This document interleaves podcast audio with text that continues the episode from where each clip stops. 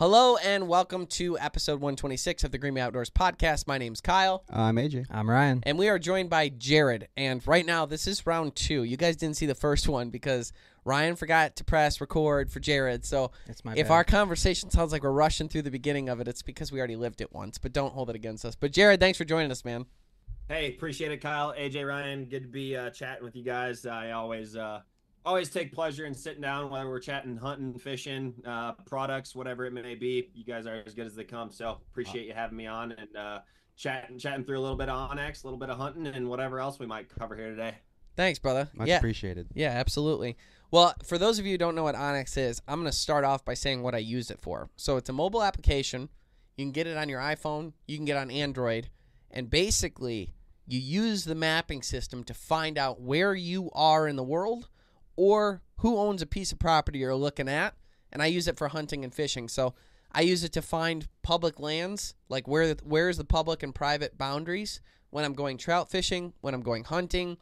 Um, the other cool feature about it is you can see who owns a piece of property. So we're gonna be filming a vlog coming up for uh, goose hunting, where we're just gonna straight use onX. It's gonna be like an onX commercial when it's all done because basically what we're gonna do is drive around, find out where the geese are, find out what fields they're in, and then find out who owns it on onX. Go up to them and ask them, you know, if we can have permission to hunt. Most people don't mind you killing geese. A lot of people have problems with deer, but geese, you normally get away with it. yeah, it's funny. The, the people, people, if it has hair, people tend to care more. Nice. But as soon as it has feathers or like Scales, kill, kill no those one things. cares. Yeah, exactly. Um, and then the other cool thing is, not only can you see who owns it, you can see where they live because it doesn't always. Like if you're up north and you're looking at a piece of property and you click on it and it's like, oh, the owner actually their main address is in Clinton Township down south. Well, then you can call them and find out if you can have access that way. Mhm. Um, but yeah, I love it. You used it recently too for something else. yeah, when we were house hunting, I uh, we were looking at a house on five acres, and I it it tracks you as you walk around. The app tracks you as you walk around. So I was walking the perimeter of the property because I can see the property lines on the app, and just to get a good like visual of what the property looked like. Yeah. So, we didn't buy the house, but at least I know what the property looks like now. The cool you had a fun walk. Yeah. You were one of your little games was when you bought your house. You were just kept checking to see when onX would update that yeah, you were the d- I did new owner. that. Oh, that that's you were the new owner. I are you, are you in there now? I'm in there now. Yeah, right. I, I kept checking out. I just wanted my name on the house. It's Yeah. cool. Um, but the other thing too is it has an offline feature, which is key. So if let's say you're going out anywhere hunting, you can download maps for the areas and download them to your phone, and then the the the where you are on the map still works even without internet. But you need the map so you can download it directly to your phone in the app, and then see where you are even if you don't have cell service, which is key. But that's kind of the top level, like rough sketch of how we use it. But for someone who doesn't know what onX is, how do you explain it, Jared? the very rudimentary level it's digital plat map right? And so like with the hunt app there's there's two options that you can purchase. Well i guess as of recently three. So you can buy the premium single state membership if you just live in michigan or you just live in florida 30 bucks and you get all of the data for that state. Uh, we just actually introduced a two state option where for 45 bucks you can get two states if you live in wisconsin but you also hunt in minnesota. You know that product's then for you. And then our elite membership covers all 50 states um, but the cool part of Elite is the the value goes way beyond just the the property ownership data. You also have access to a pile of pro deals from the you know our most trusted industry partners, as well as a bunch of free education. Um, you get access to some exclusive webinar type content, uh, and so the the Elite product certainly has the most value. Um, but to mention a few of my favorite features beyond what these guys mentioned, like the tracker, uh, being able to turn that on when you're when you're tracking a deer you shot or when you're scouting for geese. So you know every single road you drove and even as importantly the roads you didn't drive. Um, i use the tracker a ton. As kyle mentioned offline you know like it, it wouldn't be a viable product without the ability to use it without service because so often where you're hunting you don't have service. Um, another one we're, we're adding a bunch of aerial imagery options. So our our base imagery is you know, anywhere from one to three years old, as you can imagine, aerial imagery is wildly expensive to to source. Um, and so we've started to get creative and sourcing imagery from individual states that you know sometimes they fly it for tax purposes to measure roof square footage and things of that nature. So we've started to try to get creative to source more recent aerial image uh, options for folks. And so we now have recent imagery, which is updated every two weeks. It's a lower resolution imagery, um, but that also has historic look back. So you can see water level change. You can see the snow line. You can Jeez. see a tornado that went through, um, things of that nature. We're working on leaf off imagery. We have it for 15 states currently um, and trying to source, you know, we're, we're going to certainly try to get it to the point where every whitetail, quote unquote, whitetail state has leaf off imagery. Obviously, not as important if you're in Montana or something like that, but when you're in Michigan or Mississippi, having that leaf off um, base map just allows you to see uh, a much clearer picture. Um, and then another innovative one that we came out with fairly fairly recently is is 3D. Um, but to add to that, the 3D elevation exaggeration. So you know, if you're in the Midwest or you're in the South where topography, you know, 20 feet is a lot of elevation change, using that elevation exaggeration slider essentially just wildly distorts that elevation change. So it becomes very visual on your map. And as you guys know, if there's a five foot elevation change with a little ditch, those deer know that that's there and they are going to use it to, to their advantage. And so being able to discover those things um, before you set boots on the ground and, and when you're at home is just wildly advantageous, even if it's your own property. Like I, I hunt quite a few pieces of, of private ground uh, across the country that I've hunted for multiple years. And every single year when I'm looking before I go back, I, I find some nuanced detail. I was like, oh shit, I've like walked right by that spot on a number of occasions, but I never noticed this, that, or the other thing. So, um, and, and I mean, as, as Ryan alluded to, I mean, the options for usage go so far beyond hunting. I actually used it on my house hunt recently. Nice. I've talked to tons of contractors um, that use it, um, you know, for contacting leads or ensuring you're showing up to the right house. Uh, I mean, th- there's so many folks. Real estate, obviously, as you can imagine, is it's used there a ton. Um, we offer a seven day free trial. So if you haven't used OnX Hunt, go to your app store, search it, download it, check it out. Yeah, I mean, the price is not expensive for what you're getting either. No. When, when it becomes like the most used tool that we have for hunting, like I was so excited when they announced CarPlay. When you guys said that you your Oh, yeah. CarPlay was coming, it was the best. So here's one for you. What do you actually do with CarPlay? So with someone like me, I upland bird hunt in northern Michigan. You're driving from spot to spot to Mhm. spot, and if you're doing that, I can you can rather than pulling your phone out and, and doing the whole phone and driving deal, you can just quickly glance down at it. A buddy of ours was using an iPad that he had mounted up, but then now since then he's been able to revert over to CarPlay.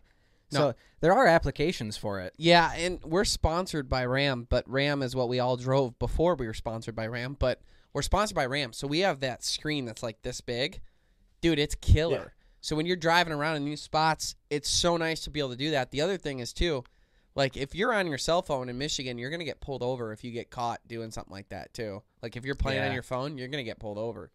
Um, granted, not necessarily where we're hunting, but you know, it's not something you want. So it's to be able. That's what I have up in my car all the time now. Yeah. So I'm I'm too broke to have a, a sweet Dodge Ram with a 25 inch TV screen in the back. So I personally don't have the, the luxury of using CarPlay, but uh, when I am in rigs with CarPlay, like my girlfriend has a 2021 truck that has CarPlay, and if I'm going to the grocery store, I turn OnX yeah. on in CarPlay. I don't know why. Like I just like to look at it as I'm driving, I guess. Yeah. Um, Well, I, because like so often I- I don't really have a real application for it. It just feels nice to have up there. dude, I have applications for it all the time. Like you drive past. Like the other day, I was like, "Is that where Ryan's ex girlfriend lives?" And I just clicked on the thing and saw it wasn't. it was like That's like funny. like stuff like that. Like while you're driving, like, dude, I I find myself obsessive. So where we live in Michigan, we're in a town called Fenton, and we call it the center of the world because everyone seems to know about it. We love this place. You've got your main downtown area where you've got all your cool classic restaurants and bookstores and the Fenton Hotel restaurant and the Fenton Fire Hall restaurant and you know like all these cool things. There's a waterfall downtown. There's a river that goes through and they do uh, concerts in the park and then like the other side of Fenton you've got your like your Walmarts and all the other stuff that you need. Everything besides that is farmland or lakes. We have like 30 lakes inside of 15 miles or something like that.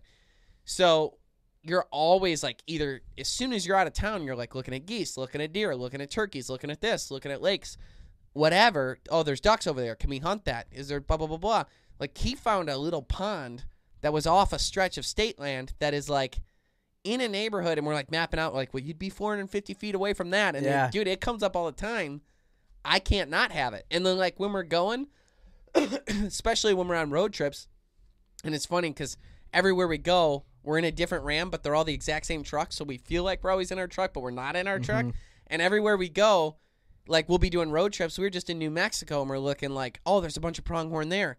Is that public? Is that state? Is that this? Is that? Can we use our license, dude? I, we use it all the time in CarPlay, Yeah. all the time. I just laugh at the amount of people that I know that use it when they are not hunting, even though they're just like driving around looking at yeah Ryan's ex girlfriend's house, Yeah. or you know Bob down Chick the was street crazy, they yeah. always see walking in his golden retriever. Right. Uh, I, yeah, no, I just I th- I think it's awesome how widely it's utilized, but I also find it hilarious how many people use it for you know seemingly no purpose while driving around in February. They're still pulling up onX CarPlay. It's just one of those features that's super sticky, and once you start using it, it's like hard not to have it on the LCD screen. Hundred percent. You're always kind of hunting. I will tell you too. To, to your point too, it's not that we're not broke. It's that we get that truck for free. I know, I know, hundred percent where that truck yeah, comes from. yeah, exactly, exactly. Yeah, no, but dang, is it sweet. If I was gonna buy a truck, though, it really would be that. Um, I here's a hot tip for you on the pond that that you found. So a tool that nobody really knows about for that exact use case. If you drop a waypoint on that pond, tap that waypoint. There's a range radius tool that you can add to any waypoint. So if you got to be 200 yards from a dwelling, you can tap that range radius, set it to 200 yards, and it'll show you a radius around your waypoint of like 200 yards exactly in any direction. Had to, had to drop that little knowledge bit in there. no, that's good. That's good. yeah, I I like that. Um, another thing too. This is a little bit off topic and not one of the things we said we are going to talk about. Is I I kind of explained the guys your your life story is a bit of winning the lottery. Where you were, so you got right out of college, and then you signed up with onX right away when they were tiny, and then you just grew with it. Like you hit the freaking jackpot for careers, man. Yeah, I uh this is the only, you know, quote unquote real job I've ever done um after college, as you said, I, I started in customer support. Um so, you know, like when I came out here, I had used onX like religiously my last couple of years at college in 20 I guess that would have been 2016, 2017. Um, and then I just saw a job posting. I wanted to move west. Uh, it was in Missoula, an area, you know, there's three rivers running through town, like resident elk tags. I was like, yep, that should do. Yeah, Um, so I love know, resident I elk spent- tags and trout. Yes, me too. Uh, uh, and so the first nine months, you know, I was I was doing the the customer service thing, which looking back on it, you know, like it wasn't necessarily my dream job to be on the phone all day helping people download apps and you know learn about it, but it, it's helped me a ton in my marketing role to understand our customer um you know to the nth degree in fact like every fall i still sit on uh, a number of customer support calls just to make sure that you know I'm I'm still on track and haven't lost touch with who our consumers are, the problems they're facing, and, and that type of thing. Um, but yeah, I, I tell you what, if you uh, if you don't know what to do uh, for college, as most young kids don't, just go someplace and get resident deer tags or something. Wh- wh- where were you from originally? Uh, I was from Wisconsin, um, but I have uh, an aunt and uncle that you know owned. Uh, they own a farm in Iowa that they're wildly gracious in in letting um, me hunt, and so I had no idea what I wanted to do at the age of you know 17, 18, whatever it was, and I just was like, well, I could get Iowa deer tags every year for 30 bucks for four years. That sounds pretty good. So I went uh, went to school in Ames, Iowa, and deer hunted a lot. That's awesome. That is pretty cool. Yeah, it's it's one of those things too. Like the people that are happiest in their careers, like like us, like you, like it would have been tough to like as a kid be like, here's what I'll do. You know what I mean? Like you kind of got to let God mess with it a little bit and put you in the right situation. Well, most people as a kid are like, I want to be a pro athlete. I Yeah. want to be a. I mean, I was like, I'm going to be a professional hunter. Yeah. yeah. Job. You know, there's like freaking maybe fifty thousand people that get to hold that job. Yeah. You know. You're like, hey, you'll have enough meat, guy, but I don't know about money. you know, uh, out of uh, I, I I just like that story is like how you ended up starting there, working your way up through the company, and now you're running the marketing and stuff like that, and you've been super professional and easy to get hold of, and one of our favorite partners for sure. Um, moving on to planning hunts, like you were planning uh, uh, hunts in Iowa. For planning hunts, I went to the website and you look at onX and there's ways to do research and also plan your future hunts right now. Talk to us about that so people can do that because that's that's something I run into a lot when I talk to people is like issues they have. They're like, hey man, you know, I oh I'd like to go do that hunt or oh I wish I could go do a hunt like that or where do you suggest we go for elk or where should I go for moose?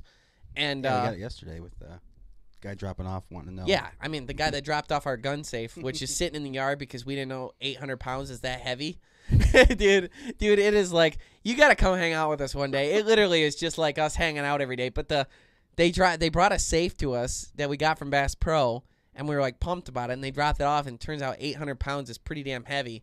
And now we don't even know if our steps in our basement can handle it. So we had to hire some guy that has some hydraulic thing.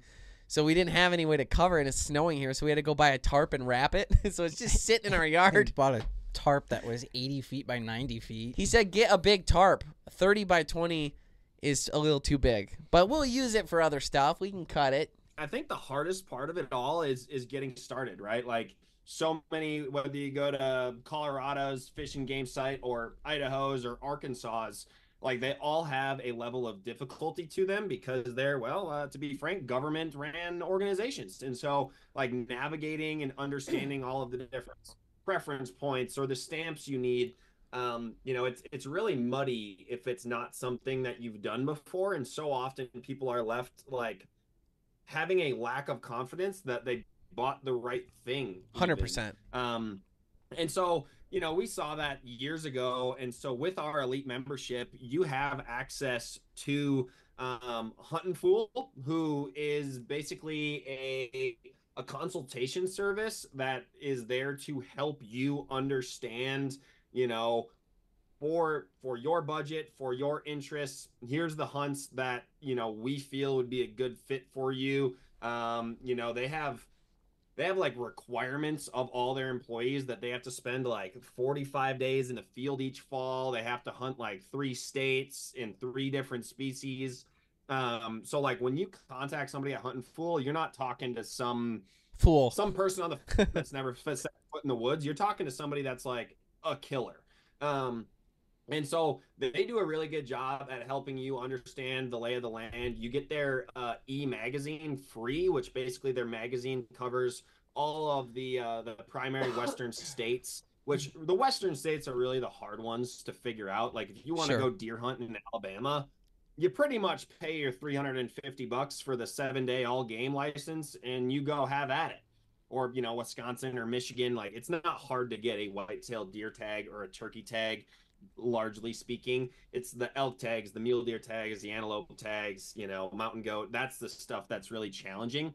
And so, Hunting Fool was really like our first foray into helping people break that information down, digest it, and figure out what's possible for them. So, highly, highly recommend um, checking out our elite membership, or if you're already an elite member, go check out the Hunting Fool um, benefit. That's free as an elite member. There's no additional cost, uh, and so really take advantage of that resource. And then a couple of years ago, we acquired a service called TopRut, and TopRut basically specialized in draw odds data, and so getting an understanding of your budget and what you want to hunt and all that good jazz and where you want to go as a as a state generality is the first step. But the second step as you guys now know in today's day and age drawing a tag is not an easy task. Um gone the days of buying an over the counter elk tag. Pretty much like colorado still has that opportunity but outside of that there really is no true over the counter elk tag available. Um, and so we distilled the top rut draw odds into our own tool, which actually just launched today, January 23rd, as we're recording this conversation, um, called Hunt Research Tools. So if you go to the onxmaps.com website and then click on the the Hunt app, uh, you'll actually see Hunt Research Tools as kind of the main pancake banner there. And what that's doing is it basically allows you to filter what you're interested in. Okay, I'm interested in hunting elk in Colorado. And then, you know, let's say you have zero points, you input that, and it kind of lays out, okay, at zero points, like your really only option is over the counter tags. Well, if you input, okay, I have three points, you know, futuristically looking three years from now after you buy points with the help of Hunting Fool, understanding the process, all that good jazz, then it'll tell you, okay, there's like seven GMUs where your draw odds with three points for first rifle season is 65%. Well, if you want to do third rifle season, it goes up to 80% because now you're in November. It's going to be snowy. It's going to be miserable. Less people are interested.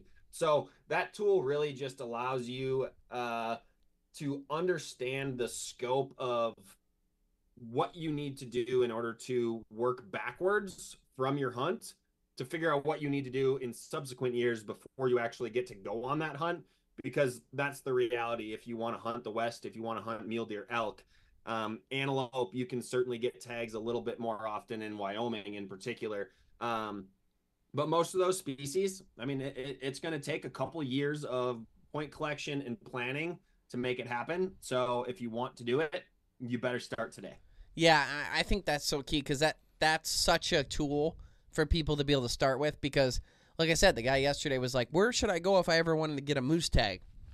And going through that process and like tell that guy it's Alaska. Yeah. Because if you want a moose tag in the lower 48, good luck. Right. Good luck is very right. true. We yes, be very lucky. we scored. I know, dude.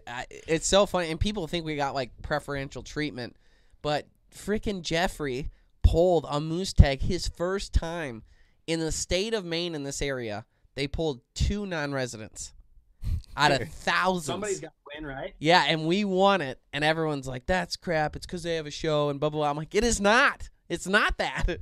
that kid, he's been like that our whole life, though. He'll win the most random shit. Really? Yeah. Oh yeah. He's always been the winner There's of always stuff. that kid. There was a girl in our grade who was like that, won everything for no reason. It made me so mad. Always winning the free books at the book And fair. what you just mentioned, Kyle, is a very important caveat that uh, with a little bit more research can go a long way. Like Maine Moose, Maine Moose is an absolute lottery. Yeah. Like, if your dad has been applying for a moose tag for 30 years and I apply for the first time this year, me and him have the same odds. Right. Um, and so I I would say like that is maybe the most important thing to research and understand is like which states are based on you know bonus or preference points. Some states do both, which those in and of themselves are like an entire podcast episode to understand what those things mean. We have that in Michigan with states- Bear. Yeah. Yeah, but then there's other states where, you know, you put your name in the hat and it is equal odds for everybody. And so like point creep, which essentially can be described as because of us right here and the hundreds, thousands of other people also raising awareness of like, hey, these hunts are possible, you just have to do them.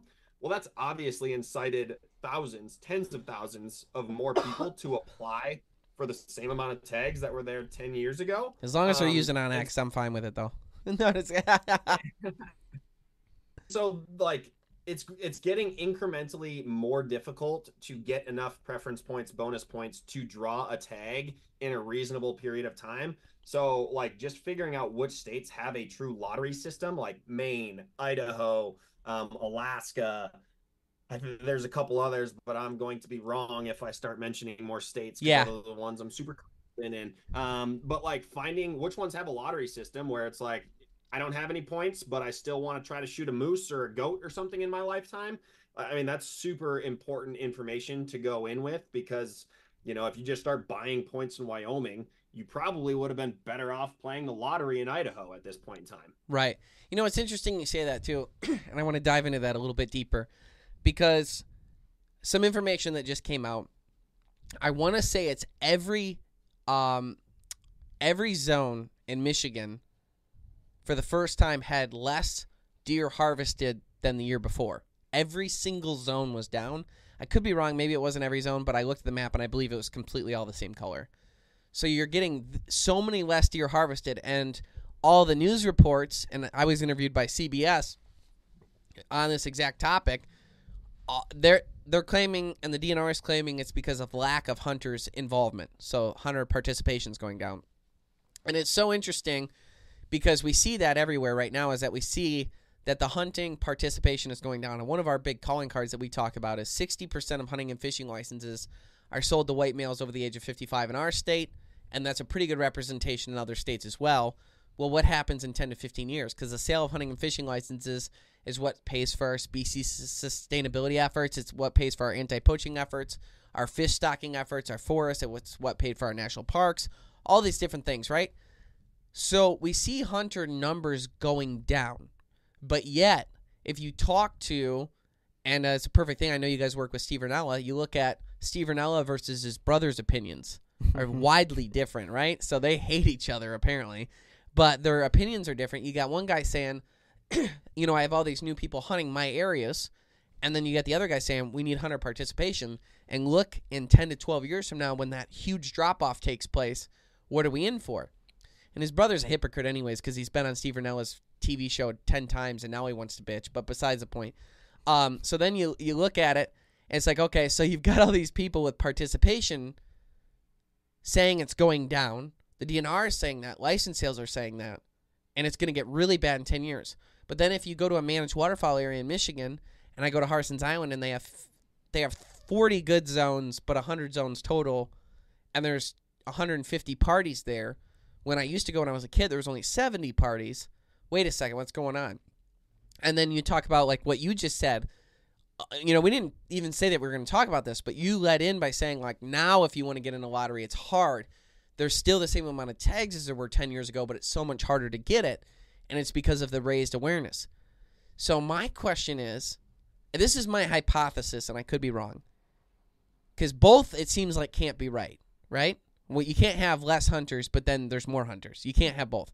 Here's my hypothesis: is that the hunters that are involved now are more involved. Meaning, like, Mm, you're seeing them more often in the field.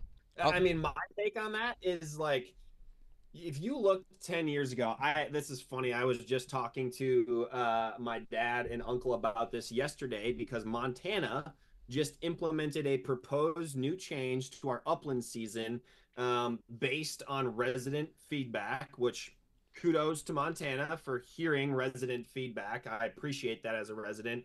And based on resident feedback, they proposed that non residents cannot upland bird hunt the first 15 days of the season. September 1 through 15, reserved for residents only because there was so much non-resident pressure in those first 15 days of season that, you know, residents were were up in arms like there's a bunch of blue players from Minnesota and North Dakota and everybody's coming over here to get an early start. And so just as you said there's a lot, I mean, What are your thoughts on that? so- what What's were that? what were your thoughts on that 15 day thing? as a resident, I put a comment in and said, Thank you for standing up for the people that put the most money in your pockets and that live here and pay taxes here. Like, I appreciated that. I don't really care about upland bird hunting. I don't have an upland dog at this point. Maybe like when I'm 60. How's your lab doing? How's your lab doing? Uh, he he's good, man. I uh, that's a whole different rat hole that would be you know, ten minutes crying about my dog's elbow dysplasia. Um, but Bad time. but so I Yeah. appreciated it, and my feedback was I'll be waiting for, for the same regulations for elk and deer hunters. Um, because I mean, you go out on the opening weekends of rifle season in Montana, and I mean, I could be fooled that every single person that lives in this damn state is hunting. It is insane how hard it is to find a trailhead or a parking spot on public land that doesn't have multiple trucks. Um, and so That's I 100% terrifying. agree with your hypothesis. Like, hunter numbers might be dwindling slightly. I think in 10 years, when the baby boomers fall off and, you know, really age out of hunting, we might see something more detrimental as far as number drop off. But I think those that are still hunting because of tools like onX and shows like, you know, the Greenway Outdoors, it's incited more people to be like, oh man, why have I never hunted the state over? Or why have I never gone west and experienced an elk hunt? And so I think just the availability of information that's easily discoverable has absolutely led to the people that are participating in hunting are hunting more days than ever. They're hunting more species than ever, and they're hunting, you know, more states than ever. And it's very clear on the number of applicants in western states. I mean, you look at states like Mississippi, as a non-resident, you can't even go hunt a turkey on public land without drawing a tag. Um, Kansas just implemented a quota on their turkey tags, and it's like a draw now. I mean, even Nebraska, which like for my whole life, Nebraska has been begging people to come turkey hunt. Like they use their like outdoors Nebraska or whatever their Sure. their um you know commission is called. Ours I is mean, Pure Michigan. Every single year for as long as I can remember is like we have turkey opportunity. It opens in March for archery. Come hunt birds. You can buy three tags.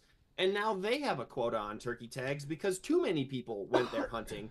And I think like COVID really incited that, which I'm guessing you guys can agree with that. In that 2020 year, the amount of people hunting everything was nuts. Yeah. Doesn't Alaska have the early sockeye run before res- before non-resident?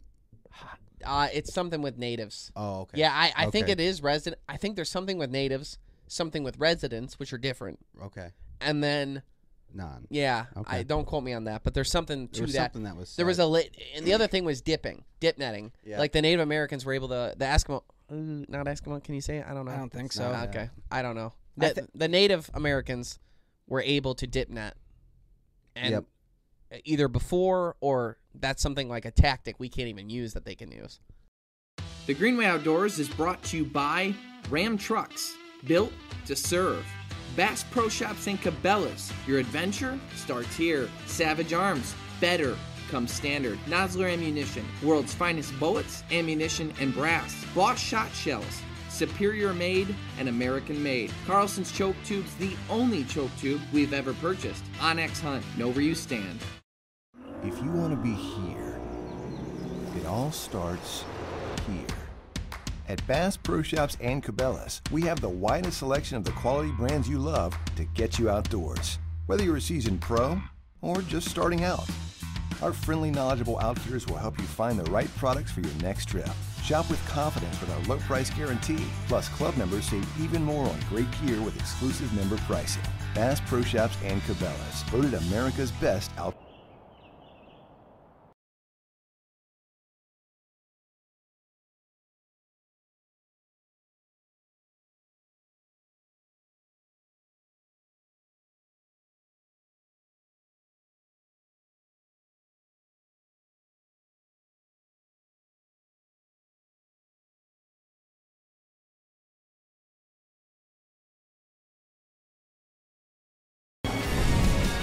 There's a ram.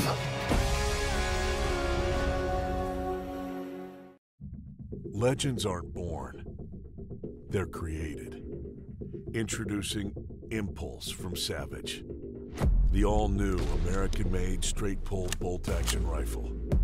Unmatched innovation, fast reloads, maximized efficiency, repeatable accuracy. Welcome to American Straight Pull. Only from Savage. going back to like this theory of like hunters being in the field more often now, but there being less hunters. I wonder if it's like goes deeper than that, where it's like a deeper psychological thing. I wish Jordan Peterson was here, where it's like Me too. yeah, that'd be sick. If you- no offense, you're a good guest too, but Jordan Peterson would be badass to have everybody here. um, yeah, you guys get way more listens. What if it's like something like the type of person that hunts is seeking adventure. We're seeing people kind of move out of like this corporate america mindset where it's like i need my money i need to work i need to grind at all times. And if i have money i'm buying stuff. Whereas people are now moving into this thing where it's like well i'd rather spend my money on experience. So they're not buying a bigger house they're going and doing things. So i wonder if that's like an element of that. It really could be. I think a hundred percent. And like social really incites that, right? Like you see Kyle posting about some bison hunt he was on on Instagram, and you're like, holy sh- uh, that dude's like 30. How is he doing that? like if he's doing that, I can do that, and I go figure it out. Right. I mean, just the amount of information that is fingertippy because of onX, because of social media, because of you know whatever it may be. Doing this stuff is so so easy compared to trying to do it 20 years ago. the one good thing about it though is if people are more passionate about it, they're more defensive about it because there's really no way to look at it where it's not those numbers aren't going to dwindle because they're already dwindling, right? So you look at we were talking about COVID, um, but you you saw where the numbers went up, and now you're seeing them go back down because COVID kind of settled everything out. I even think to jump back that the deer numbers, the deer harvest numbers, being so low this year, actually plays into our hypothesis. And here's why. Because the people that go up and hunt for three or four days a year, that buy a majority of our hunting licenses in Michigan. So the way Michigan's broken up is you've got like everybody has like 10, 20, 40, or 80 private acres that they go up and hunt up north, or they hunt state land. But for the most part, everyone has like 10 or 20 acres that's theirs. They go up for four or five days a year, and they do everything they can to make that piece of property as attractive to deer as possible. They go up for four or five days.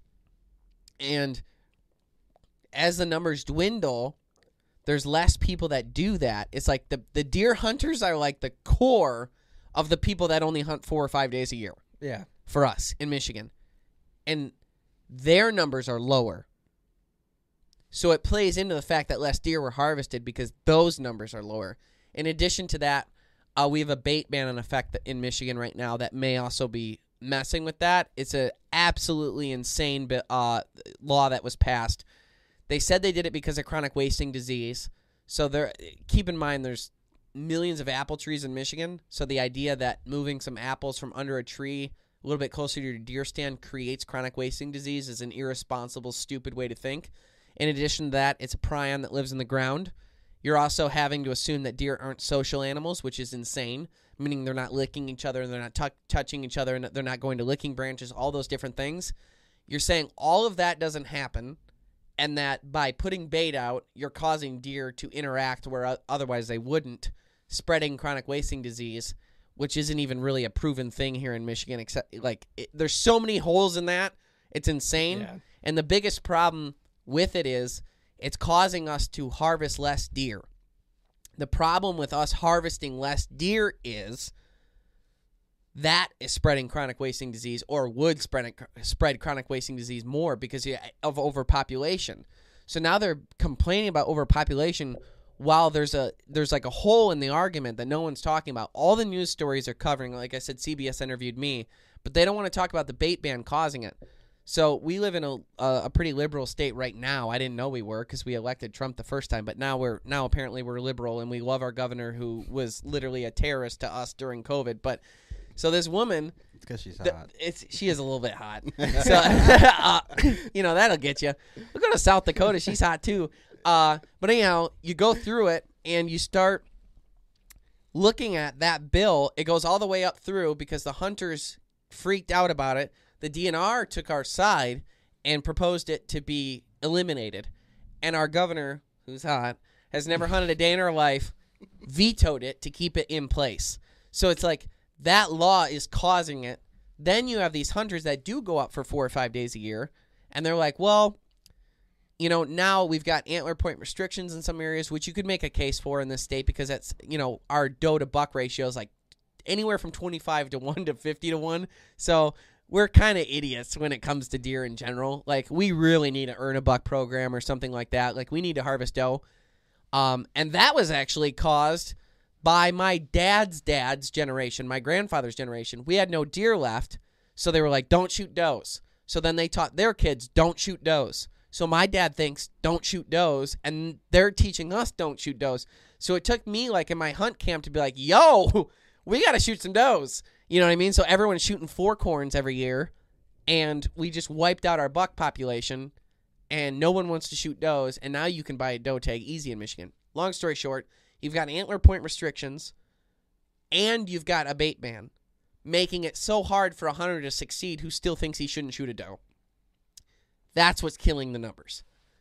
And then you're losing participation from those part timers because they're not getting deer because they're either not seeing what they can harvest or they're losing interest because all these new laws. And in Michigan, you know, you jump on your side by side and your bow case isn't zipped up all the way and you're in handcuffs. I mean, it's it's it, the the laws we have are asinine. We don't have a dove And then, season. and We then don't- you got to be scared you're going to end up on TV because Yeah. the, the Michigan oh yeah, they've got has the TV show. yeah that one show the the wardens or whatever it is. It's on like uh one of those crappy channels. Hey, and that's it, a great show. Yeah, yeah, yeah. So it's like your z- bow case isn't zipped up all the way, so you're getting jumped by the police for it. I mean, it's like the laws here are so insane that it's making it harder for people to participate. So I think the deer numbers being down is because of the bait ban, is because of the antler point restrictions, because of misinformation about shooting does, because of people scared to eat meat that has chronic wasting disease, even though that's not a thing. There's so many problems with it that it's like dwindling the numbers, but yet the people that are hunting are like me and you who care a lot. So we're like overpopulating the lottery system, and we're gonna have this giant dump off in about ten years, and all we're gonna be left with is this. We're gonna be like the blue haired girl. We're gonna be the loudest, smallest group, is what mm-hmm. it's gonna be. And what we need to do is like get people involved to a certain level. You know what I mean? Yeah. Like at least deer hunt once a year. Buy a license, please. Like that's what we need. But or we have to figure out how to make what we do as hunters in a smaller group more effective. I don't really know what the answer is, but that's like the problem. Yeah, it's kind of like one of the, you don't know what you're going to do until you're in the situation. Like how do you, like until you're faced with the issue, how do you how do you respond? Right. But I think the other thing is though, like I want that for people. Like when I meet people, I like to think I'm a good person. Like when I meet people, I want good for people. Yeah. Right? You meet someone, it's like they're talking about wanting to go duck hunting for the first time. I'm like, I want to hold their hand and take them. You know, we just did a squirrel hunt this weekend for uh, SCI, and there was a bunch of first time squirrel hunters there, and it was awesome. Like to see so many people getting out for their very first hunt. It was like negative two degrees. We didn't even see a squirrel, but it was like the worst. But these other uh, the First couple, and last hunt for those folks. yeah, yeah, well, some of the groups got like one of the cool things too is like we donated a gun, and uh, this one group, the female group, it was like they were they had just learned to hunt and they had like they were being mentored, and the guy that took them out had a dog, and they actually ended up getting like four or five squirrels, so they they ended up winning the women's th- division, and now they're hooked. But yeah, I, it's a bit of a rant, but I think it's just important that like we still advocate to bring new people into the sport and I think the diversifying of species is good too, because like, like the alligator episode we just did on history, we went out and bought an over-the-counter tag for I think over-the-counter for Over the owner. yeah, yeah, like we got a tag because we met somebody that could get a tag for alligator, Mm-hmm. and that's like something you can do too. Is like if somebody really wants to do an alligator hunt, you can figure it out. Yeah, You want, definitely. you want to go crabbing? You can figure it out. You want to go? I mean, there's a- just so much to do.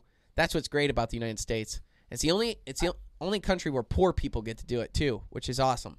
hundred percent. And I think you know you hit on something here in that last sentence. If you want to do it, um, and the field to fork movement has obviously been super keyed in on over the last you know X number of years. Great point.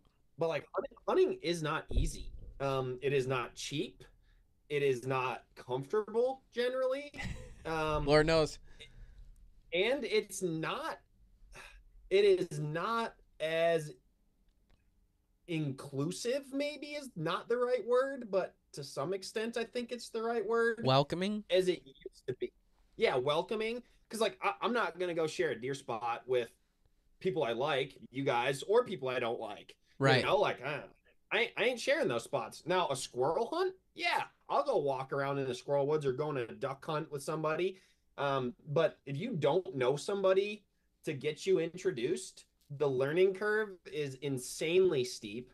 I I mean, like, can you imagine if you know nothing, you're 30 years old right now, and you're like, I want to go shoot a deer next year? Like, the odds of you being successful in your first couple seasons is extremely low. Sure.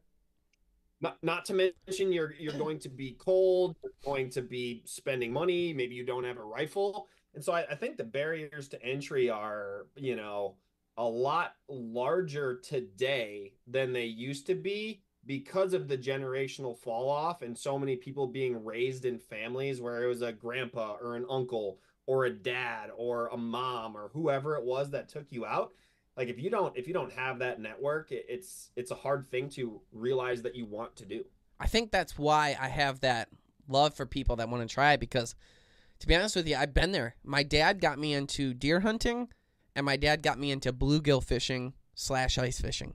That's what my dad knew how to do well. That's what he took me to do and that was the experience. He never duck hunted. He never upland hunted. He never did any of that other stuff. He was the guy that hunts five to six days a year because that's what he could get off from work, right?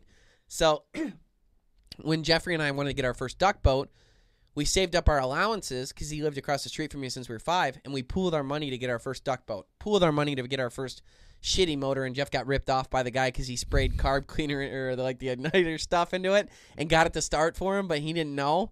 He's like, yeah, he sprayed something on it and then it started. I'm like, oh no. so you know, it's like, but even just getting the motor and getting the equipment, then like we got out there our first time to go to a managed waterfowl area. This is actually a good story for you. I, you'll like this. First time we went out to a managed waterfowl area, I think I've told this before. We didn't know anything. We went to Harsens Island, right? And uh, we walk in, and our plan was there's like 80 groups. Our plan was to like see close to where other people were picking, and then we pick in an area that seemed like it was near where people wanted to be, right? So they call our number. We're drawn first. And like I'm like, we're screwed. I don't know a damn thing. And not only that, we're gonna walk up and make idiots of ourselves because we're gonna pick a bad zone in front of all these people, right? so we go, um, we go up to the thing. I'll never forget this. I feel a tap on my shoulder, and it's like an older guy. He's probably in his 60s, 70s, and he goes, "Pick zone 26." And I was like, "Okay." He's like, "You got a boat?" I was like, "Yeah." He goes, "Pick zone 26." And uh, I remember thinking, and Jeffrey kind of whispers to me, he goes, He heard that we don't know what we're doing. You think he's messing with us? Or you think he's helping us? I said, Well, even if that was 50 50, that's still better than me picking off of 120 part. You know what I mean? Like, even if he's messing with me. Yeah. So we pick zone 26, and uh, I remember walking up, and John Darlin uh, was the guy then. He was the managed waterfowl guy then, and he's like, "Good pick," and I was like, "Okay, cool." So then we go out, and I, I it, to this day, I, at the time, I was still wondering if the guy was messing with us or helping us. Even the guy at the counter, I trust no one. This is Yeah, yeah. cutthroat. So we get out there and we go, and it's like becomes abundantly clear, quick, quick. Even though we suck at hunting because we're 16 years old and don't have a damn clue what we're doing. This is where you want to be. like Oh, there's ducks awesome. everywhere. You know what I mean? I'm like, geez, we ended up only getting two. If we could go there now, I would have banged out a limit in like five minutes. Oh, but you know, it's just we suck so bad. Like I'm trying to shoot. Like I knew how to rifle shoot, but I had never even shot a clay before. So we're shooting behind everything, and like we don't know what we're doing. But like it was our first experience. So I've come from that. Like I came from that to where we are now. Is like I've been down the road of learning from scratch and having people mess with you, having people be nice to you. I've seen everywhere in between. I decided from that day I was always going to be the old guy that tap people on the shoulder and be like, "Do this," you know. Which is know. seemingly there's not many uh, hunters out there like that. No. The joke is I made a career out of being that old guy. Like I committed to that. I'm like I'm tapping people on the shoulder every day on our show. But uh yeah, I just always remember that story as like touched my heart a little bit. That's like I wish I could go back and be like, I don't know what kind of level of impact he really had on me because I think about that all the time. You know how mu- He might be dead now. he's probably dead. That's crazy. I mean that was 15 years ago. God rest plus. his soul. Yeah. He's not doing well at this age. I mean, he was old then. He was old enough that like he was passing on that information because he was about done with it. Oh, so he's Yeah. about to die. Isn't that interesting though? Like a three second interaction had the ability to, to some extent, change the course of your life. We have that opportunity, and you are making the most of it. And I just made an ass of myself because I'm not making the most of it. Nah, no, no. I think it's different. In, I think like, deer spots are different. No, I mean, there are some things like, like wh- what you give up your deer spot and then now you don't get to do it. Okay, like well, at the end of the day, that guy wasn't going to get first pick that day, no matter what. yeah, You know. It's also got to be part of the journey. It's like you know your spots because Yeah. of you, the experience and whatnot. So it's like you had to start somewhere. And eventually you knew what you what you knew. I But re- if you were just given spots from the beginning, who knows how the trajectory would have gone. Yeah, if you go out and slaughter ducks, I remember we got two, but I got a greenhead that day, and actually my grandma had that picture. There's a frame picture. It was like a shitty picture too, because like the cell phone's blew then. I actually think we took a little disposable out, and uh, um, but my grandma has a picture. She's dead now, but it was up in her house and me holding the duck. it was a greenhead, and I'll never forget that first duck, man. And then like we were cleaning it, we breasted it out, and I ate it that night. Even though now I would have aged it and done all these different things, and I'm like, it's not great, but I can eat it. Let's go tomorrow, you know, kind of thing. And uh but I remember too is like learning those different spots and like knowing which spots were good. And then like overhearing a conversation one morning we were at the managed waterfowl thing cuz that year we went like 15 times. And I overheard a conversation they're like, "Oh yeah, it's a west wind today, so you're not going to want to be over there." And I was like, West? freaking wind. now I got to know what west is and wind on top of it. Like, damn, there's always something else. I feel like a good way to represent kind of what we're saying, he, like, is like taking it to like the deer stand is like I won't give up my spot, but I'd be perfectly willing to help you through that. Make your spot. Yeah, H- where do you think we should go? I'll help you find a spot, but I'm not giving you mine. Yeah, it's yours. Deer spots are different too, though, because it's like your thing. Yeah. Like you go there. That's like your little. It's almost like a home. Yeah, Like Well, you know can't- everything around You the can't live area. in my house, but I'll help you find an apartment. yeah, You know. exactly. Yeah. So just because it seems like uh, interacting with so many people on the road, there's we call it the 28 gauge, or there's this common theme. It's probably 20% of the people we run into where they're like, we don't know everything about everything, so we ask a question, and then they're like, "You idiot! I'm not helping you." Okay, I guess I won't ask questions then. I will tell you what too. There is something with hunting, and I think it's God. But even if you don't believe in God, there is something to hunting where there is a built-in karma. I I promise you, it exists because like stupid things I do, I did when I was a kid, like Jeff and I when we were figuring things out, I saw direct correlation to either success later, how we got bit for it, so on and so forth. And I have found, like even your dad, he was like shocked one time.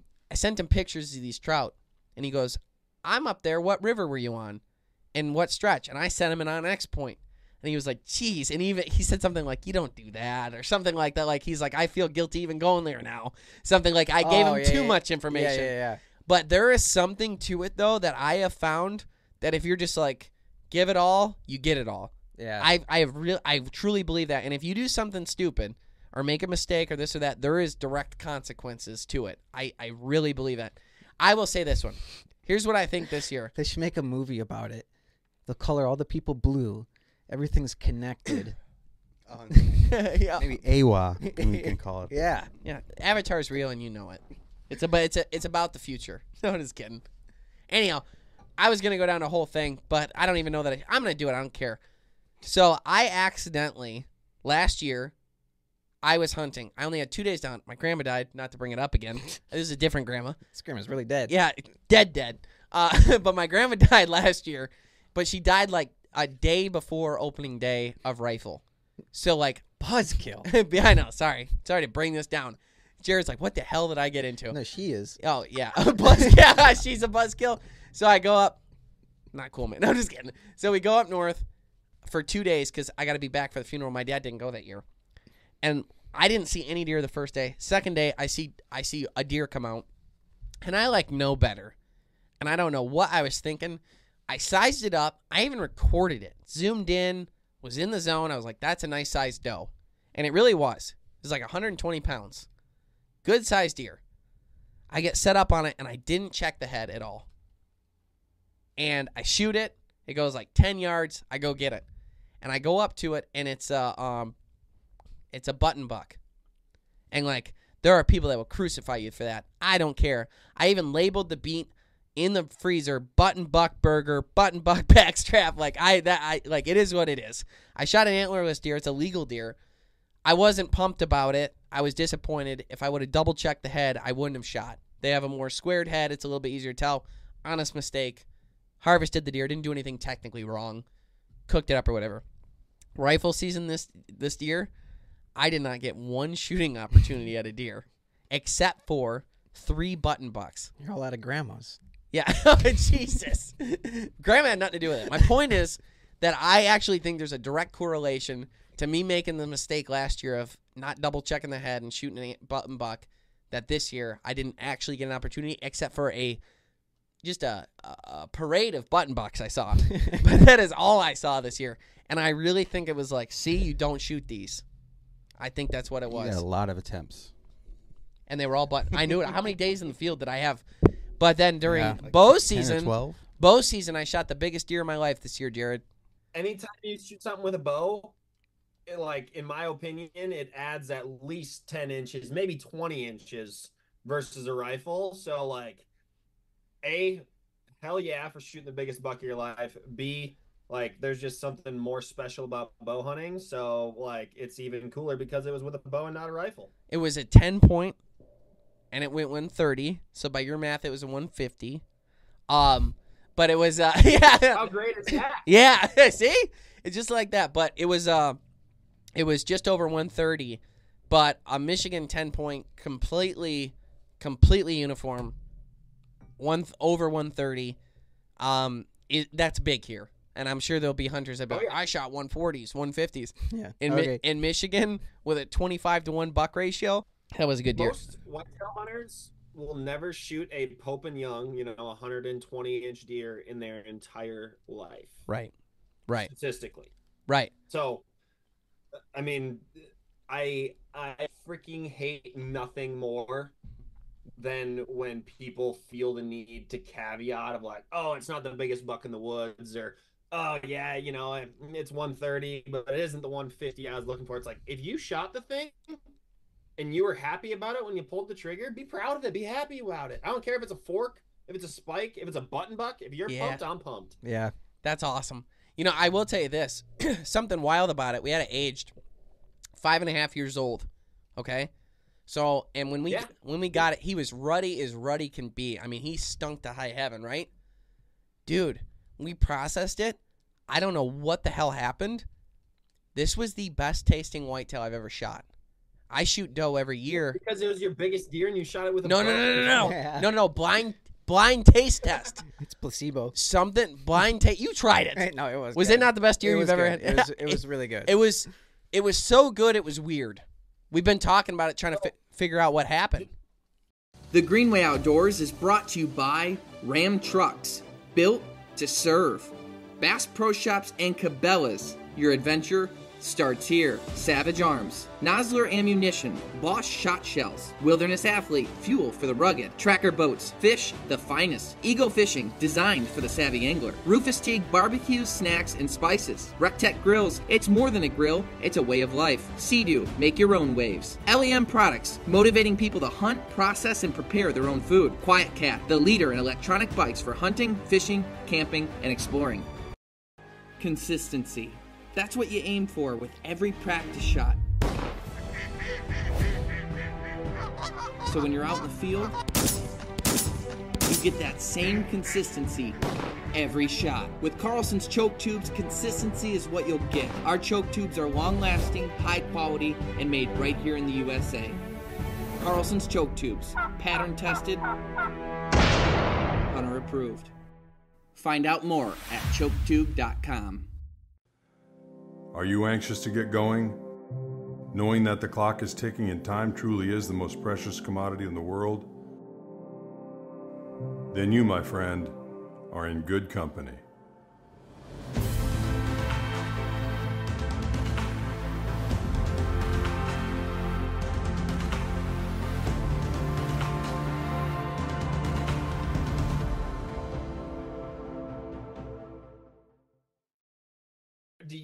Guys think in a blind taste test that you could tell the difference between like, you know, if I set a back strap of a moose, an elk, a mule deer, a whitetail, antelope, like do you think you would do worth a damn at a blind taste test of species of ungulate?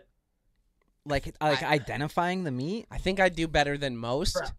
but I know what you're driving at. But I think I would do better than most. Mainly, Because I like agree. I mean, I have I have elk, antelope, moose, and both species of well, whitetail and mule deer in my freezer right now. And I'm telling you, like antelope, I think I could tell because it's like Yeah. that meat is so tender and it almost like has a melt in your mouth type sensation, in my opinion. I think I'd get antelope right, but after that, I, I don't think I I'd get know the moose and bear. Yeah, I, I, I, th- I think I could. I think I, I- could too. I like if you Well, now you guys ought to test this because you got. We have those things. But to to put a a a scale on it, I'm sure you guys have seen this with cheap beer and done. I was at a bachelor party, I don't know, like a year ago, and somebody was getting all cocky that they could tell every type of beer. So I went and grabbed like six different beers. nice. You know, light beers. We're talking like PRs, Bushes, Miller, whatever. I think there was eight people that did it, and nobody did better than three for six. And most people got like their favorite beer wrong. I I mean, it was it was whoa, it was impressive how horrible people were at it. You know, you and I, Jared, we're we're two of the only people that have enough meat to actually pull this test off. We have pronghorn, we have moose, we have buffalo, we have whitetail, Elk. we have el- oh, we're out of elk. No elk. We got no elk. I have elk. No. oh, you still have elk? Yeah. What are you, little hoarder? Yeah. what? what? I'm hard. No no hard. getting I it. really think it would be an interesting test because like there's a lot of people out there that are like, oh, mule deer are super sagey. I only turn them into brats and sausage No. and this, that, and the No, other. no, no, no. People People are are so People stupid. Are the Oh, worst. Ma- mature mucus. bucks in the rut, you know, they taste terrible. You can't eat that without, you know, this, that, or the other thing. And every time somebody says anything like that, I'm like, I think it would be. whatever. it- it- it- You either have some really acute taste buds or you're off your rocker. Yeah, that. I, I think it would be an insanely hard test to like complete. You can't. No, you're not doing the. Oh, it's got an oaky afterbirth type deal. Afterbirth? yeah, I know what you mean. Yeah, like the wine stuff. Afterbirth for sure isn't in there though. Um, AJ, why don't you talk about that for a second? Because so, give you a little background, Jared. Uh, AJ never hunted a day in his life. Grew up in a household without any hunting. His background is in television and production, but now he's technically been on more hunts than anybody else. and it's funny. Talk about how you started out with trying wild game from people cooking it for us to where you are now, where you're the head chef at the place. Right. So I mean, like, like I said, complete novice, obtuse on all fronts. Um, so I, I would try most venison, and I thought it was terrible, beyond, beyond eating. I'm not eating it. Blah blah blah. And then, We had bad experiences. He kept getting shit from people that were like making chili where they but, burn but they're the claiming they know what they're doing. They claim that they are, are good and they know how to taste things. Couldn't be further from the truth. Um, and then so like you know, around year five, we started doing our own thing, and we're like, we're not gonna listen to these people anymore, and started processing, cooking, and creating certain dishes our own way. like daily. Yeah, and then I'm like, these they're turning out really really good, and then I came to the conclusion that like everyone has to be just straight idiots. That's claiming that they're good. They don't know what they're doing. I'm not gonna pretend to be an expert, but I would say that we've come a long way where, which is why we can probably say we're confident detecting certain meats because we've gone through this process. We've become of- obsessed. yeah, we've gone through eh. this process of not really doing what normal people do, and if they say they're good at it, chances are they're probably not. In the last two to three years, I would say that like our meat prep, like our butchering skills, have like Mm-hmm. gotten exceptionally better. Just like people are like just on tend to be just under the threshold of having enough respect for the meat to do it properly. Yeah. Like they're just they're almost there, but they don't quite get and it. it takes time. It's a lot of time consuming activities to make it good, which I think a lot of people skip. Yeah. Which is why it doesn't look good. I think too is like um I tend to err on the side of like over prepping. So like some people don't trim all the silver skin or they don't do this or they don't do that. Whereas I tend to be really adamant about doing those things and people be like, "Oh, well you lose 5% of the meat that way." It's like, "Well, if 95% of the meat is fantastic, then I'm okay with that." So I tend to lean that way. I have respect for people that do it the other way. Like um so I got a friend so we did a bison hunt. Shot two bison. One was male, one was female, so that could play into it a little bit. But when we were butchering them, we kind of did them as a group. There was huge groups of us. Just we had a huge table set up. Somebody was shooing away the flies, and we were going to work. It was actually pretty fun. We had was. music going and talking about girls and whatnot. and uh, um, we're butchering them, and my buddy's making a pile for his sausage and burger. That I'm like looking at it, and AJ looks at me because AJ's still learning. He's like, "What do you think about that?" I was like, "That's not what my pile will look like." I was like, "Cause I would I would take that out, I would take that out, or whatever." And uh, I was talking to him. I don't know, a couple months later, and I was like, "How's your buffalo going?" Because our our bison is the greatest meat ever, and people started. We gave some out, and now people are getting greedy, and it's little- almost gone. bit, yeah. yeah, people. Uh, it's it's the only meat. It's the only meat we've ever given out where people came back to ask if we had more of it. Yeah. Like people getting weird about it. And I asked him, I was like, "How's yours?" He's like, "Dude, I can't get the family. It's too gamey." And I was like, "What?" Because ours isn't at all. So, and he's cooking it right because he's a chef. So, I don't know. I think over preparation is good, and I think we need to focus more on preparing meat videos because we have gotten really good at it. Because again, we're idiots that were just best friends that wanted to do this, but when we started out, we didn't know what the hell we were doing. So everything is like acquired knowledge from trips and meeting people and stuff like that. You know? So And I, I mean, I 100% agree that like the biggest factor in your meat tasting good is did you care for it properly and in a timely manner? Because like antelope, antelope is the like maybe outside of bear the most polarizing meat that I know about. Yeah. There's most people are like, oh, it is terrible. But then there's a fair amount of people that are like, it's the best meat on the planet, and that's where I fall. Like the antelope that I've eaten is my favorite meat of all time ever. But when I shot my antelope, I skinned them out, quartered them out, put them on ice, you know, aged them for a couple days, butchered them myself, process, you know, ground the meat myself. I didn't go to anybody for anything.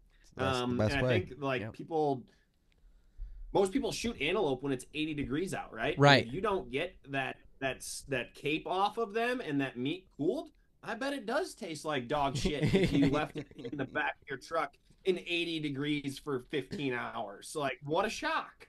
I, I, I, I completely agree with you. I will say this too: having the right equipment to do it is helpful. And we, so we're, Yes. we're we're partnering with LEM, and dude, we had just the we have one of the giant. What is that It's a like? mixer. One and a half horsepower or something like that. Some- it's huge. this this grinder, we didn't even get it out of the thing yet. We've been using the half horsepower, and we've done bison, moose, everything ourselves. And it, I mean, their their big bite grinders are awesome. Yeah. So for those of you who dig the Green Outdoors, The biggest perk of that, it has a foot pedal. so you can step on it to get it going. Oh, that yeah. thing is the best thing ever. because otherwise you're always So- clicking and clacking and Yeah. Spreading. I actually stuff. found like having a meat grinder like kicks ass. A I have a commercial vacuum sealer, not one of those right. ninety dollar food savers, but a commercial vacuum sealer that like needs oil changes every twenty five Yeah. hours. Oh, yeah. That thing is amazing. I have a dehydrator. That thing kicks ass. But like it takes a while to acquire all of those things Sure. because they all cost a fair amount of money.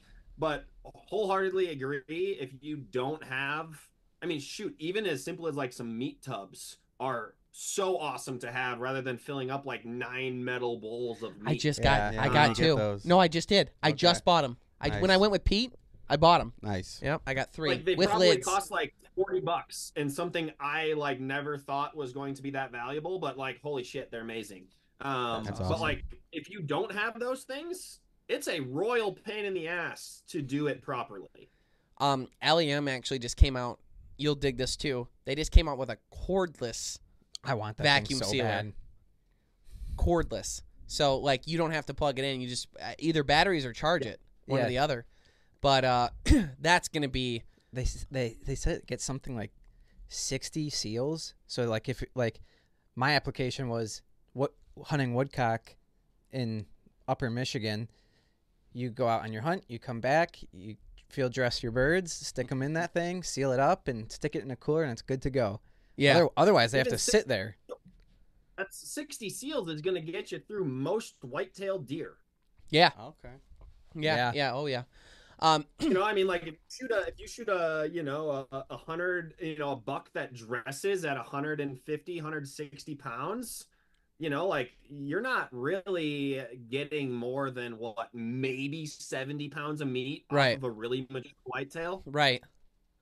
And if you can seal 60 bags, you're good to go. I 100% agree. 100% agree. Doesn't don't these conversations like make you want to gnaw into a big piece of meat off the grill now? Yes. Yeah, I always pumps me up. I'm gonna go thaw out something. Uh, one last thing I want to talk about before we let everyone go. Uh, you guys also give back quite a bit, and you work really hard at creating access. And you guys just finished an access program. I don't want to start guessing at the numbers. I want to say it was like a crazy number that you added access, and also a crazy amount of miles of new trails for public access. Talk to us about that program. We have an access and stewardship, I'll, I'll call it a branch of onX that um, we have multiple employees where that is all they're focused on is access and stewardship projects. So we have um, set aside budget for our grant program for, you know, if you have a, a land trust or if you are working to uh, clean up some section of river or, you know, whatever the project may be, if it falls within the cohort or the the realm of opening up access for hunters or uh, doing stewardship projects that is going to lead to improved habitat you know improved uh, degradation of you know degraded lands whether it's trash cleanups removing fence whatever um, you know we have a whole pretty stiff budget that we give back to those grant programs to help facilitate those things as well as do a bunch of internal projects and so um, I believe it was a three-year goal of opening up 150,000 acres of access and forging 150 miles of new trails. Uh, and so we are going to meet both of those goals uh, by our overarching three-year goal uh, for those things. I think by the end of 2023, uh, we reached both of those goals, and it's really it, it, it's because of partners of ours. You know, partners like the Rocky Mountain Elk Foundation, who they do incredible work at opening up access and acquiring lands. Um, we did a really cool project with Pheasants Forever, uh, a couple of them actually. Last year at Pheasant Fest, there is this grant money in Minnesota that if we were able to reach, you know, an X threshold of dollars that we poured into this this grant fund, the state of Minnesota could they, they had a, a budget reserve that if a threshold of dollar amount was raised, they could 40x that dollar amount to improve and acquire new habitat in the state of Minnesota. So like us and our partners at Final Rise were like, all right, we can put forth that money. We hosted a party to raise some more money with buying drinks and such. Um, and you know, it ended up as some multi-million dollars that went into improving habitat and uh, acquiring new lands in, in Minnesota. And we're currently in the process of, of a PATH program, which essentially, in short, is improving uh, hundreds of thousands of acres uh, in South Dakota. And, and, so, like, we're always on the lookout for opportunities. And, and so often they happen at the, you know, the 501c3 level um, or with the state agency partnership to really like leverage those benefits that that those um, entities have in order to incite you know really meaningful projects because opening up 25 of uh, 25 acres of access through you know some acquisition in the state of wisconsin is great. You know if we're able to put $200000 down and, and buy some piece of land that we are able to turn into public ground.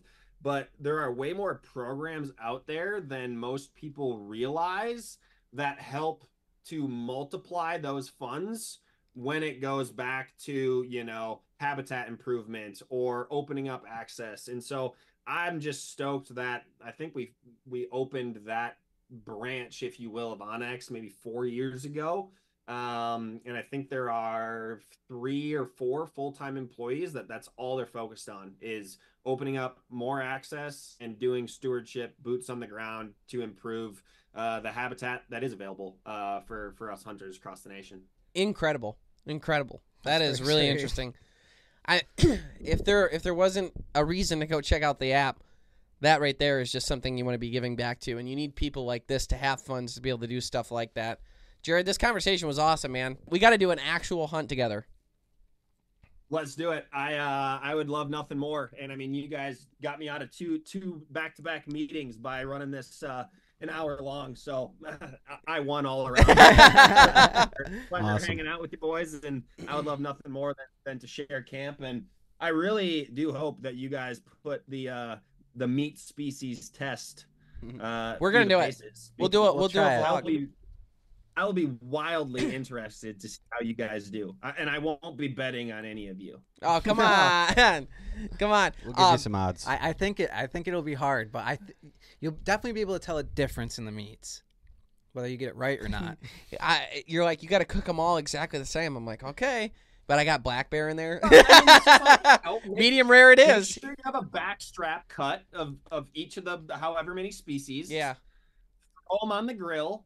You know, don't don't spice and fancy them up too bad. Salt and pepper, just Yeah, you know, just like a simple seasoning across the board.